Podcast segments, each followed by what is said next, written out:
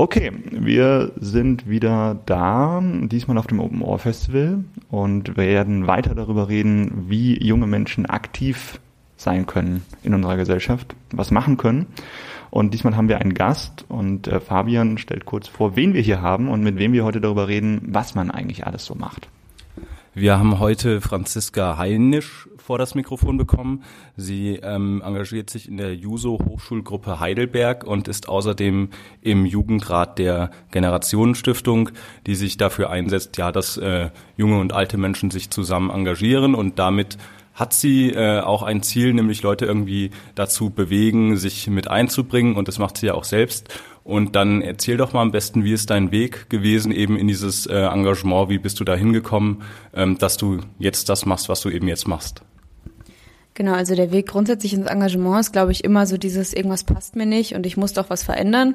Ganz grundsätzlich zum Jugendrat der Generationsstiftung konkret bin ich einfach gekommen, weil die Generationsstiftung ein Generationenmanifest veröffentlicht hat, ist schon ein bisschen her, hat eine Viertelmillion Unterstützende und da war praktisch so, ja, also die haben da ein Manifest aufgestellt, was denn alles passieren muss, um eine Welt zu schaffen, in der alle Generationen, vor allem auch die zukünftigen, noch leben können. Und Stiftung klingt erstmal super spießig und die haben aber junge Menschen gesucht. Und deshalb dachte ich, naja gut, schaue ich mir mal an, wie der Laden so aussieht.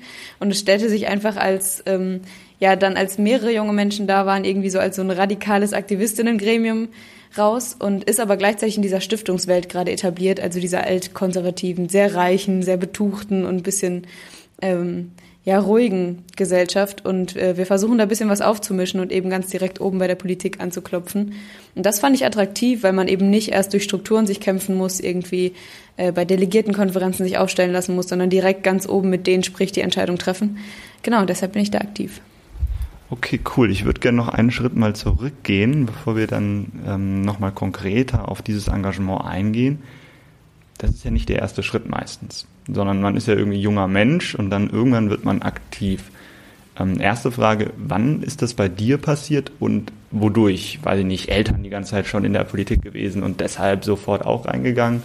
Oder was war das, was dich damals irgendwie dazu gebracht hat, wahrscheinlich als erstes in einer Jugendorganisation oder Jugendpartei zu sein? Weil wahrscheinlich ist das jetzige Engagement nicht das allererste gewesen. Ja, äh, das stimmt natürlich. Also ich glaube, so das erste politische, ich würde schon sagen, dass das politisch ist, ist natürlich dann Schülerinnenvertretung. Ähm, ich war irgendwie, seit ich denken kann, immer in der SV und dann eben Schülerinnensprecherin. Und äh, ich glaube, da merkt man einfach so im eigenen Dunstkreis, in der Schule läuft was schief und man kann was ändern und dann versucht man Mehrheit zu beschaffen und irgendwie Veränderungen zu bewirken. Das fing damit so bei mir an, irgendwie so mit 14, 15, so bewusst, dass ich gemerkt habe, okay, ich möchte jetzt hier Verantwortung übernehmen und was verändern. Ähm, dann war ich Schülersprecherin in meiner Schule, habe dann die Bezirksschülersprecher, äh, Bezirksschülerinnenvertretung äh, in meiner Stadt damals gegründet und dann haben wir eben für 30.000 Menschen plötzlich gesprochen und das war irgendwie eine krasse Erfahrung, ähm, dass man dann so eine Legitimation hatte, jetzt einfach mal wirklich für auch größere politische Themen auf den Tisch zu hauen. Und dann war ich eben irgendwann im Vorstand der Landesschülerinnenvertretung NRW, weil es ging dann einfach in dieser Struktur so ein bisschen nach vorne. Und äh, als ich dann mit der Schule fertig war und so, habe ich mich umgeguckt nach, nach Dingen, wo es jetzt weitergehen könnte. Ähm, und da ist es im Endeffekt jetzt erstmal Hochschulpolitik geworden. Ähm, ich denke aber, das ist dann auch wieder so einfach die logische Anknüpfung an äh, Schülerinnenvertretung, genau Jugendpartei und dann eben die Stiftung. Okay, also erster Schritt Schülervertretung, Vertretung. Da kann man ja immer sich die Frage stellen, ist das denn effektiv? Also das ist Politisierung im jungen Alter, aber führt das auch zu was? Also kann man als Mensch, der irgendwie Schüler und Schülerinnen in einer Schule vertritt, auch was bewegen? Und wenn, was bewegt man da? Mehr Freizeit? Darf man bei Friday for Futures doch demonstrieren, ohne bestraft zu werden? Also was macht man, wenn man auf Landesebene SchülerInnen vertritt? Ähm, tatsächlich glaube ich, in der einzelnen Schule ist es erstmal vielleicht nicht unbedingt effektiv, aber trotzdem wichtig, dass es das gibt, irgendwie um Leute zu politisieren, zu zeigen, so ihr könnt was ändern und so weiter und so fort. Ich glaube, auf Landesebene wird es erst richtig attraktiv und richtig interessant. Ähm, Tatsächlich muss man ja einfach sagen, die meisten Schülerinnen sind eben keine Wahlberechtigten. Das heißt, die Politik hört extrem wenig drauf und es juckt ihr eigentlich nicht so besonders viel, was man da zu sagen hat. Trotzdem hatten wir zum Beispiel in der Landesschülerinnenvertretung NRW die Rolle, dass wir für 2,5 Millionen Schülerinnen gesprochen haben und alles halbe Jahr einen Termin mit dem Bildungsministerium hatten, wo wir ein Gespräch hatten. Und ähm, da denke ich dann schon, dass man Impulse setzen kann und das, die Kraft oder die politische Kraft, die man entfalten kann, geht dann einfach darüber, dass man sich vernetzt, dass man irgendwie größere Strukturen aufbaut und dann eben geschlossen spricht und dann zum Beispiel, weiß ich nicht, nochmal wieder auf die Straße geht und Demos macht und alles Mögliche. Genau, du hast jetzt ein paar wirklich große Zahlen genannt, bei den, äh, wie viele Schüler man eben vertritt. Ich glaube eben bei der ähm, Generationenstiftung waren es noch mehr. Du hattest von einer Viertelmillion Unterstützenden gesprochen also oder so. Die unterschrieben haben dann genau. letztendlich bei dem Manifest. Genau. Und mein Eindruck war jetzt, äh, das erste Mal, wo du jetzt erzählt hast, da sind einmal die Alten und dann seid ihr diese äh, jungen radikalen Aktivisten und Aktivistinnen.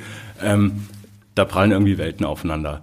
Ähm, ich frage mich dann immer, also wie schafft man es tatsächlich, die zum Dialog zu bekommen, an einen Tisch zu bekommen und zu sagen, das Endprodukt ist jetzt wirklich eins, wo eben diese Viertelmillion Unterstützer äh, sozusagen ihre Handschrift wieder erkennen ähm, und dass das jetzt nicht ein Produkt ist, was jetzt im kleinen Kreis dann entstanden ist von eben diesen radikalen Aktivisten. Mhm. Ich glaube, die, die, das Potenzial kommt gerade daraus, dass die Welten auseinanderknallen. Irgendwie, die Leute, die so ein Manifest unterschreiben, sind in der Regel auch nicht die, die für Demos auf die Straße gehen, sondern die denken, ah, Generationengerechtigkeit, das klingt ja ganz nett, dann unterschreibt man mal.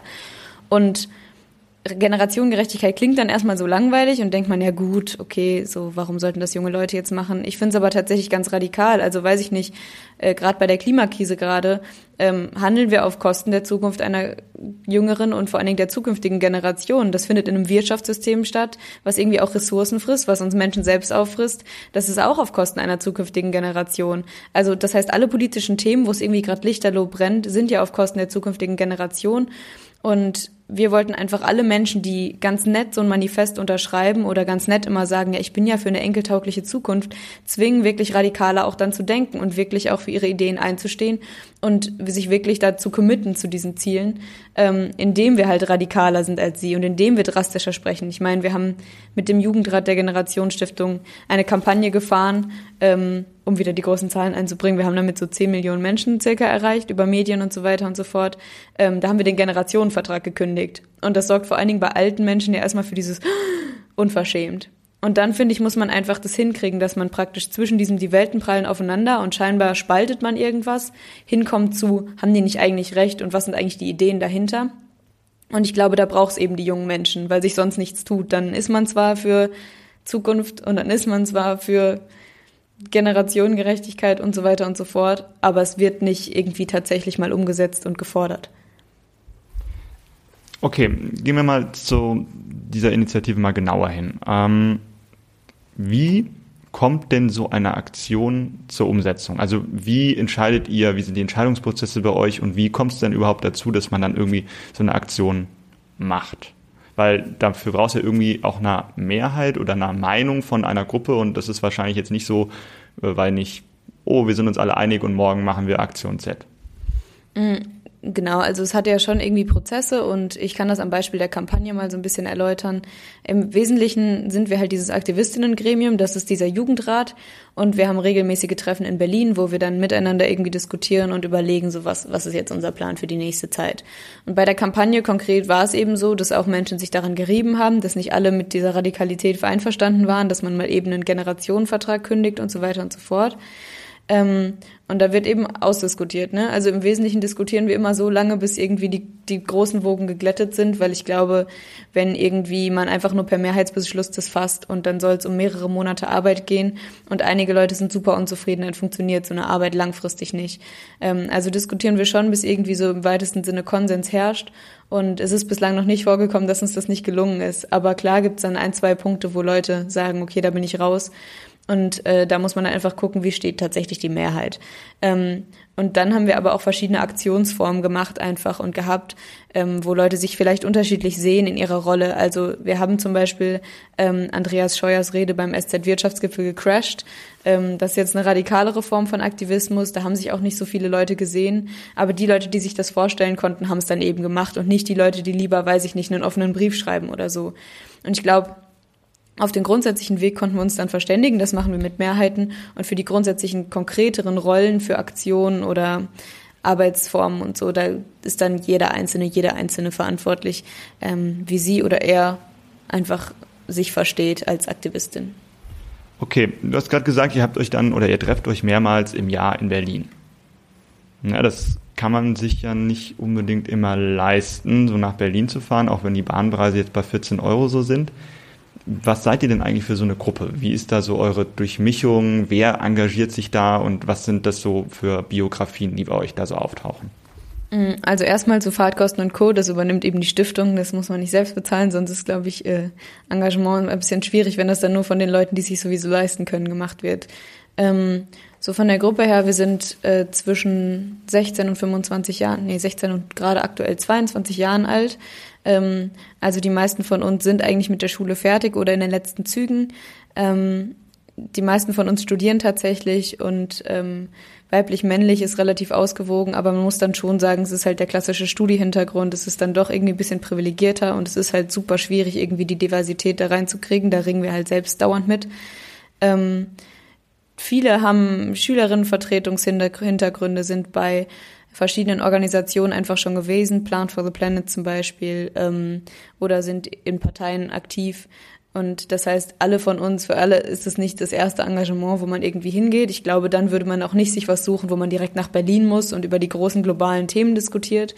Ähm, und ich glaube, daher kommt es auch, dass wir dann irgendwie ähm, ja, wir sind, wir sind nicht so niedrigschwellig, würde ich sagen, weil ähm, wir tatsächlich über die großen globalen Zusammenhänge reden wollen und ganz oben an der Politik anklopfen wollen. Und äh, ist wahrscheinlich eher so der zweite, dritte Schritt. Aber wir haben alle unterschiedliche Hintergründe, was das persönliche Engagement und die persönliche politische Historie angeht, zum Beispiel. Okay. Also wir hatten uns damals, als wir angefangen haben, diesen Podcast zu starten, uns so vorgenommen, wir wollen so einen Blick auch hinter das aktive Tun werfen, um anderen so ein bisschen eine Idee zu geben, wie können denn so Prozesse sein, wenn man sich engagieren möchte.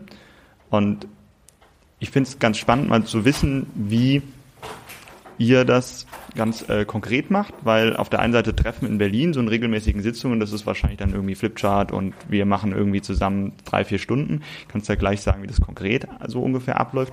Aber dazwischen muss man sich ja auch noch irgendwie austauschen. Wie macht ihr das?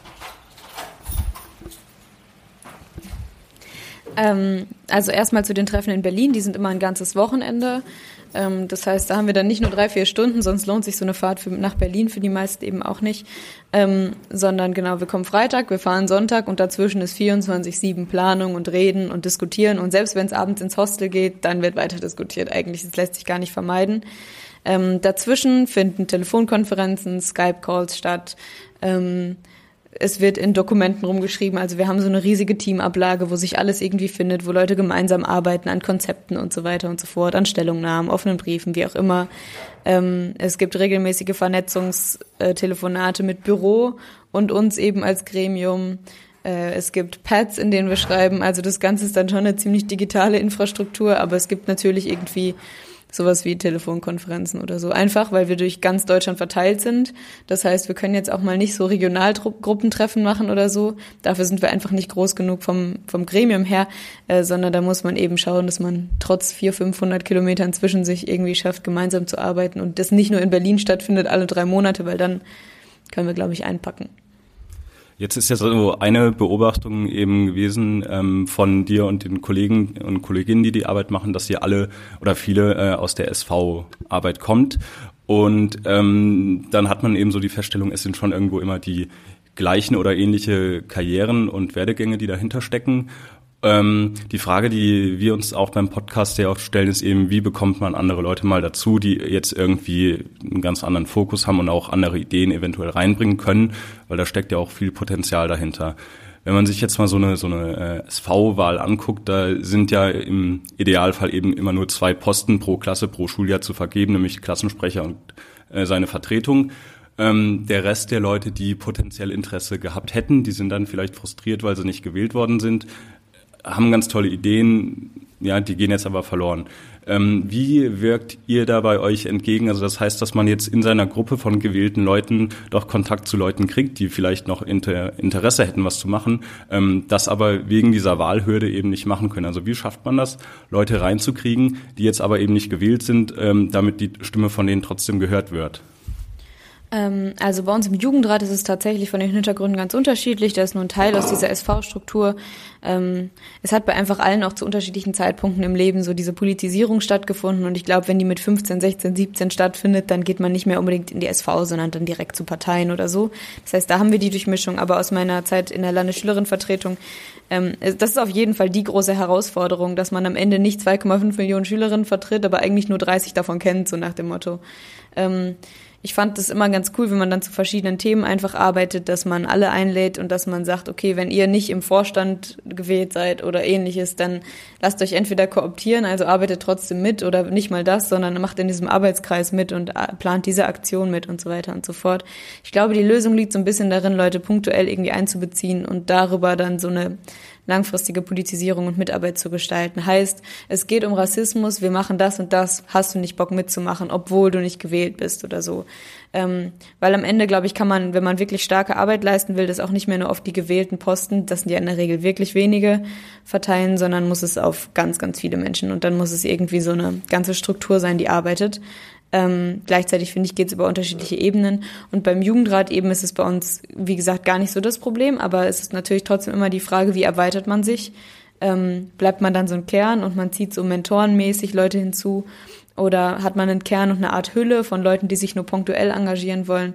Ähm, da haben wir noch gar keine finale Lösung, weil das ist natürlich dann immer so, wenn man als Gremium, das sich irgendwie gegründet hat und noch keine Parteistruktur oder SV-Struktur oder ähnliches hat, arbeiten will, wie, wie erweitert man sich und wie will man oder welche, welche Strukturen schafft man für sich persönlich?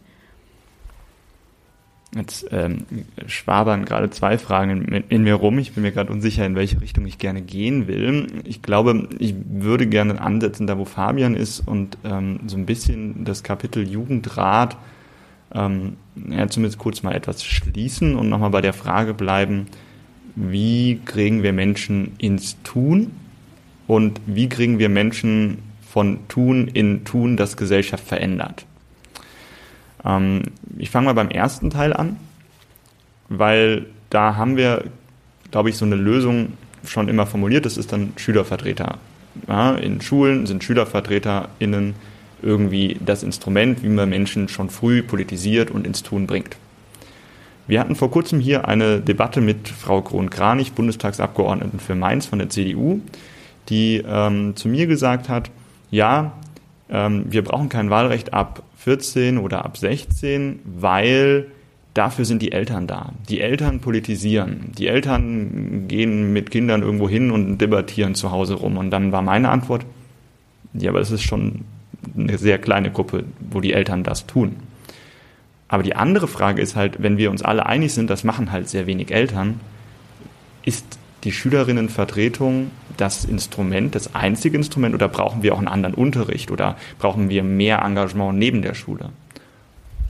Äh, es braucht das alles und zwar gleichzeitig. Also wenn man ganz oben also an, ansetzt, ist das erste tatsächlich ein Wahlrecht ab 14 oder wenn nicht sogar ab null. Also es gibt ja diese Wahlrecht ab null Konzepte, die wir zum Beispiel auch ganz sympathisch finden.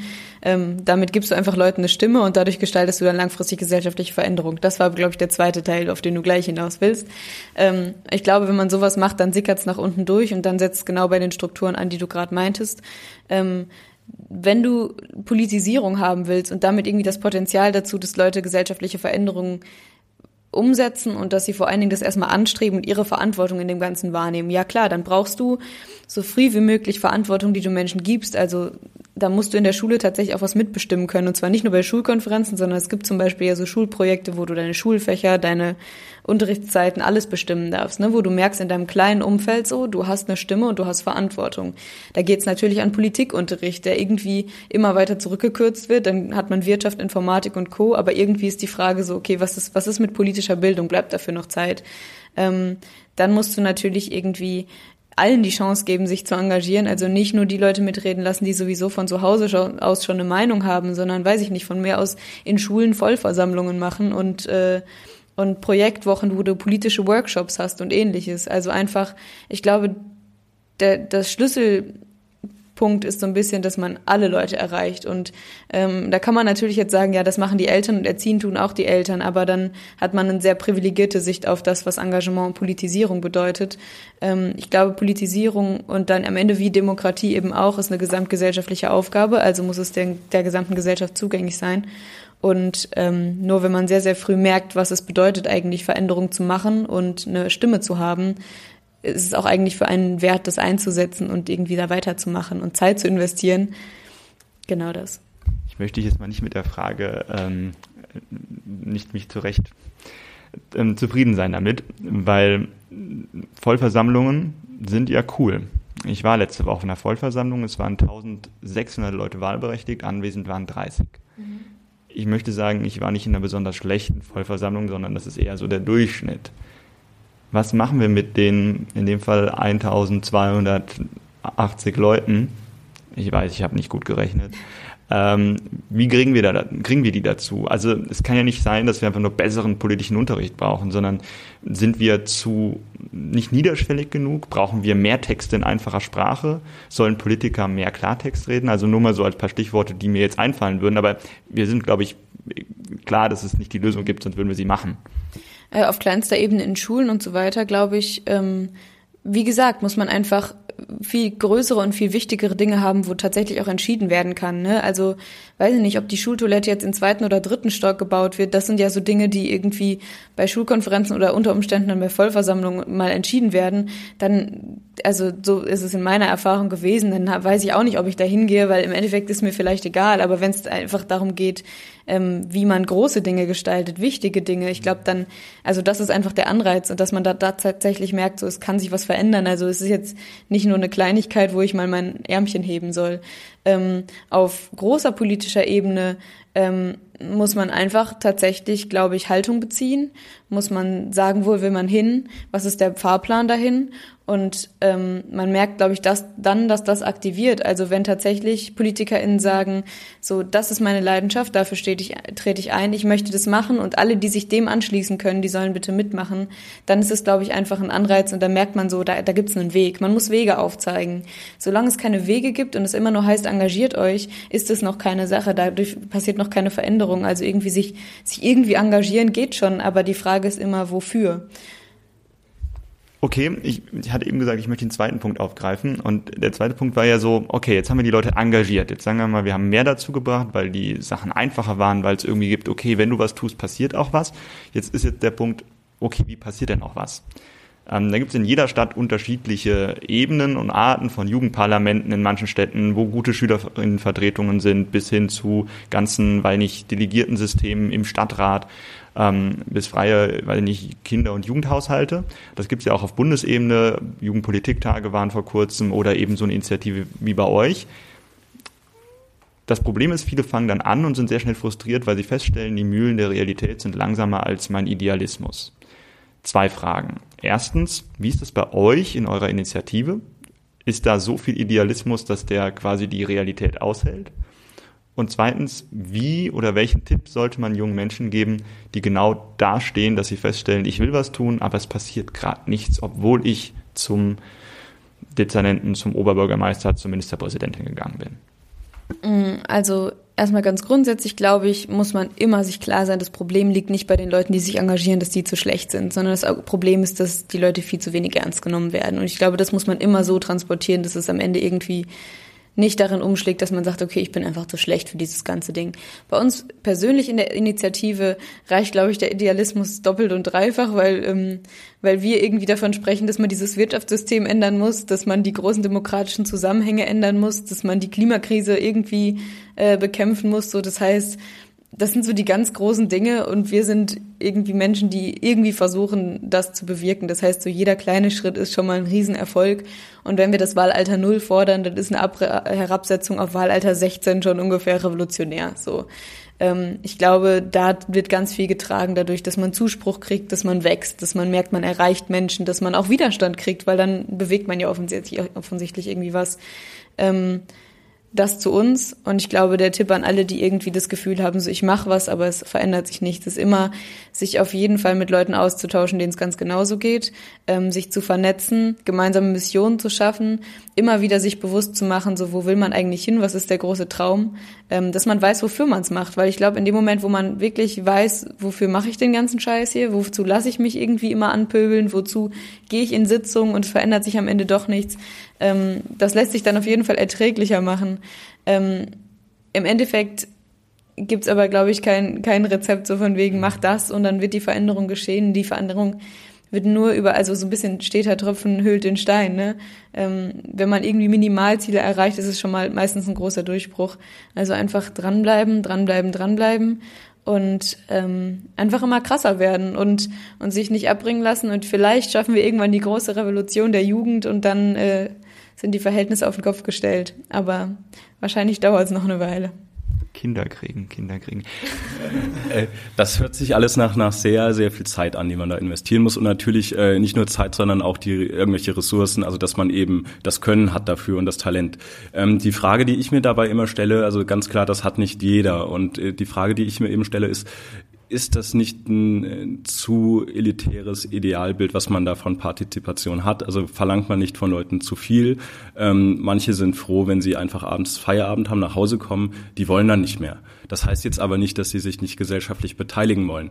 Ähm, Wäre es da nicht sinnvoller, wenn man jetzt sagt, okay, äh, man macht eine ganz niedrigschwellige Form der Partizipation, die jetzt nicht eben die ist, dass man durch alle Gremien wandert, ähm, bis hin dann zur Revolution oder eben, dass man seine Ziele durchkriegt, sondern ähm, wäre es nicht vielleicht besser oder ein Schritt ähm, in die in eine, ja, Richtung mehr Leute zu gewinnen, wenn man das Ganze mit einem höheren Spaßfaktor, sage ich jetzt mal, äh, versieht und irgendwie so eine Kombination macht aus Party und äh, Politik, weil äh, das eine ja doch möglicherweise sehr viele Leute abschreckt, weil die einfach ähm, diesen Politik-Sprech nicht äh, drauf haben und äh, wie du eben auch gesagt hast, es gibt viele Projekte, die scheitern und dann kommt eben noch die Frustration dazu und ähm, dann haben die Leute keine Lust mehr.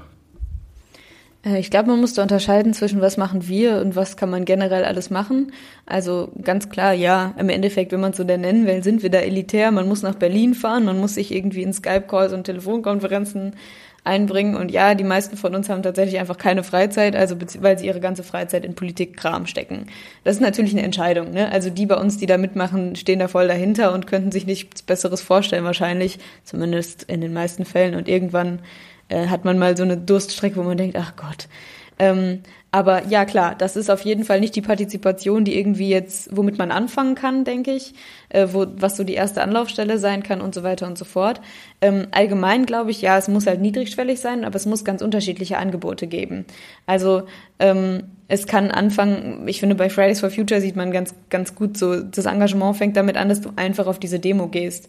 Ne? Und dass, wenn du Bock hast, dann malst du halt noch Plakate mit. Und wenn du noch mehr Bock hast, gehst du ins Orga-Team. Und ähm, darüber lernst du vielleicht Leute kennen, die sich in anderen Initiativen engagieren. Und die einen, weiß ich nicht, ähm, machen vielleicht Kunstprojekte in der Stadt, um auf Themen aufmerksam zu machen und andere ähm, versuchen, offene Briefe zu schreiben und haben den Politik-Sprech drauf. Ich glaube, tatsächlich muss man da gar nicht so neue Formate schaffen, sondern die gibt's. Nur man muss eben ähm, irgendwie zusehen, dass Leute da rankommen. Und ich glaube, da gibt's wieder so die ersten Anlaufstellen. Das ist vielleicht ein Stadtjugendring, das ist vielleicht eine Schülerinnenvertretung und von da aus geht's halt weiter.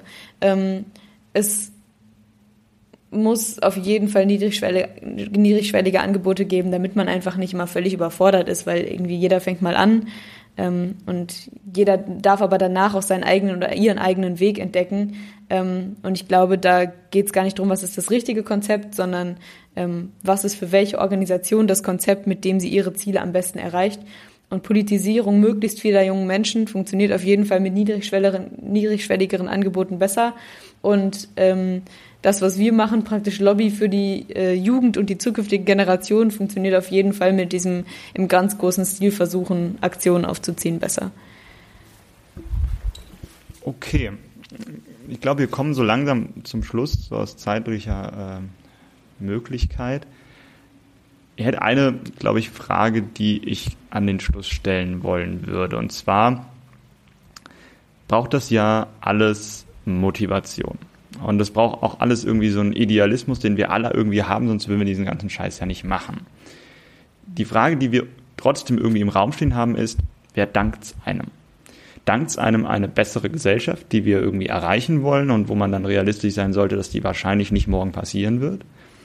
Oder brauchen wir, und jetzt einmal lokal gefragt und vielleicht auch für eure Initiative gefragt, brauchen wir von dem Staat, von der Gesellschaft mehr Möglichkeiten, dass man die Zeit hat, engagiert zu sein? Also braucht es Credit Points für Menschen, die ehrenamtlich aktiv sind zum Beispiel? Oder ist es eigentlich genau nicht das, was wir wollen, dass wir Engagement loben ähm, und Leute nur das machen, damit sie irgendwie Punkte sammeln können? Also ich glaube, Credit Points und so diese sozialen Credit-Systeme und so sind eine ganz gefährliche Sache.